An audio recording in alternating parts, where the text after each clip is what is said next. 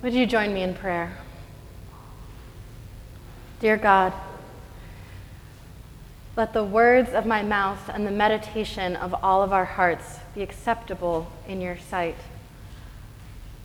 May we be open to you working through us, that you may guide us so that way our actions and our words and our thoughts are all in accordance with doing the goodness that you seek to bring into this world. In your name we pray. Amen. The year was nineteen thirty. Joseph Chaco walked between classes on Columbia University's campus, where he was studying to achieve his P H D in international law.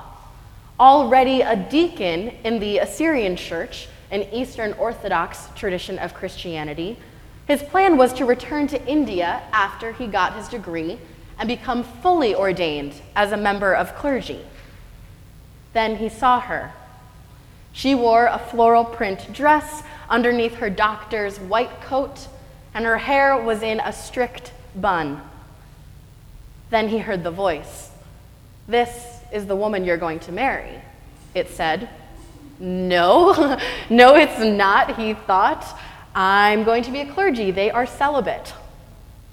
"This is the woman you are going to marry," the voice responded again. He was my great-grandfather, and she was my great-grandmother. Stories are infinitely complex. They're used to teach lessons, to remember past events, escape into other worlds, inspire listeners, develop identities. If a story is good, it does all of this and more. We interpret stories in the Bible as examples of theology, ways of understanding God in the world, and also ways of understanding how we are actually to live our lives in the world. In divinity schools and seminaries all across, all across the country, students learn about different methods of developing and studying theology, from philosophies to hermeneutics to exegesis to source criticism to... Don't get me wrong. All of these things are extremely important, and God bless those who live to do that work. But I tend to be more interested in people. I want to know what's going on in their lives, what matters to them. I want to hear their stories. I believe the way in which we tell stories and preserve them help to shape our understanding of the world, and certainly our theology. That's what scriptures are, really, stories. Stories that try to teach us what it means to be a Christian and how to live our lives as such. Jesus did this better than most. Through real-life narratives like the parables that Jesus taught, or ones contained within the life of my great-grandma Chaco, there is theology to be discovered and unearthed that exists outside of the scriptures alone.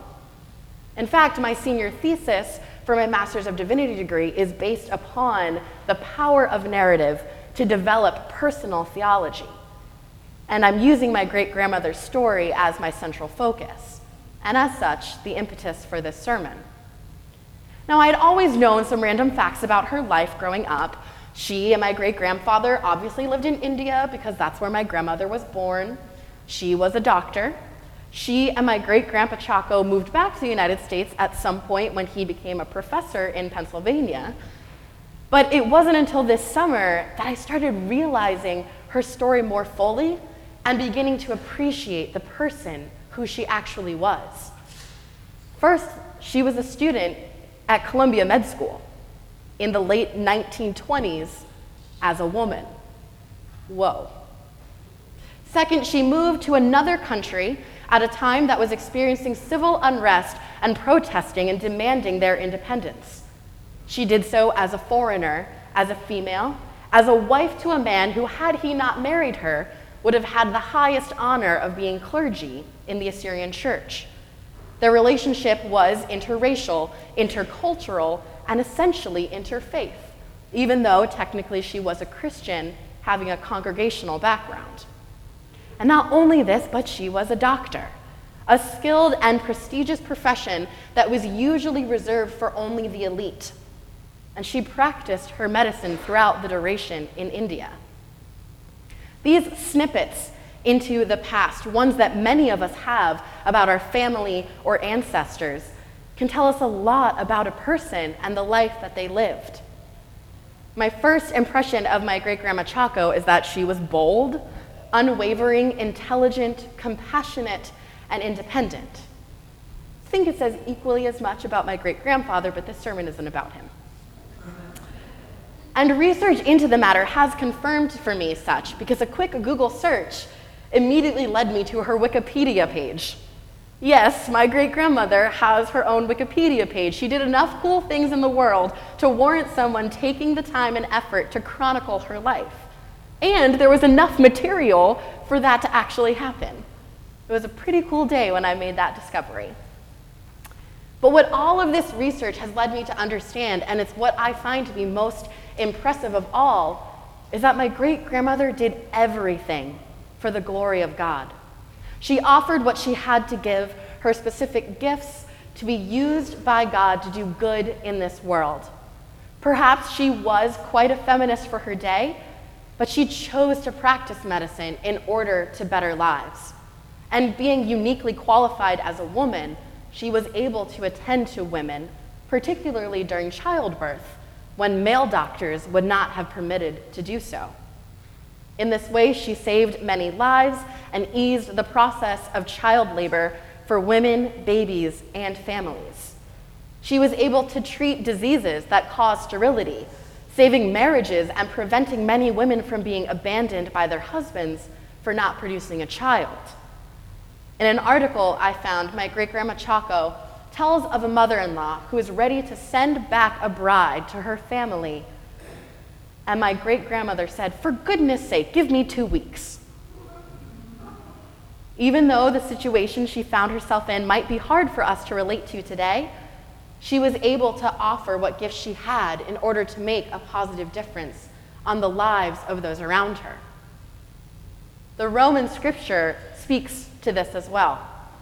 The translation used in the Message Bible says this: "So here's what I want you to do, God helping you. Take your everyday, ordinary life, your sleeping, your eating, your going to work, your walking around life, and place it before God as an offering. Embracing what God does for you is the best thing you can do for God, because God brings the best out in you." It goes on to say, we are like various parts of a human body. Each part gets its meaning from the whole, not the other way around. Since we find ourselves fashioned into all these excellently formed and marvelously functioning parts in Christ's body, let's just go ahead and be what we were made to be, without enviously or pridefully comparing ourselves with each other or trying to be something that we just aren't. See, we all have something to offer. In fact, if we don't offer it, Paul is suggesting that the body cannot be complete and therefore cannot do what it is meant to do. A pinky toe might not be very good on its own, but a body without a pinky toe can't balance. The other remarkable aspect of my great-grandmother's faith that's evident to me is how prayer was at the center of everything she did. She talks about spending the two years that she and my great-grandfather dated in prayer and discernment, deciding whether it was the right decision for them to make. She also prayed constantly while practicing medicine. Women would sometimes walk from over fifty miles away in order to visit my great-grandmother at the clinic. Much of the time, my great-grandmother did not have the resources necessary to treat their symptoms properly. She would give them a multivitamin and pray to God over them. Many times, women would return saying they had been cured of all of their symptoms. The newspaper article depicted her daily work routine, beginning with long prayers, and as she would go about her day, feeling the pulse of the baby and checking their weight, she would continue praying. She is quoted by saying, "I am only an instrument by the hands of Jesus, and I carry out his will. She persevered in prayer, as Paul suggests in this Roman passage to do. It seems to me that she believed being in a constant state of prayer, constantly being connected to God, that she was able to be used more fully to do God's will. And I think that makes a whole lot of sense. Think about the person who knows you best in the entire world. Perhaps a spouse, a best friend, a cousin, a family member, a sibling, parent, whoever it is that you feel knows you like nobody else does. How did that relationship become so strong and meaningful? At some point, you likely allowed for that person to enter deep into your life, deeper than most. You shared secrets with them, or you let them see you at your most vulnerable, or you called upon their friendship first to celebrate an achievement. What would our lives look like if we had the same kind of relationship with God? What would our world look like if we opened ourselves up and offered what we had to give to God on a regular basis? How might our gifts be used in order to make the world a better place? I don't think my great-grandmother was exceptional on her own. God is the exceptional factor at the core of her story, and her willingness to be used by God through her individual gifts. That is what Paul is calling us to do as Christians in this passage from Romans. But it wouldn't be Christianity if there wasn't a plot twist and something that called us to seemingly go against human nature. Now, would it?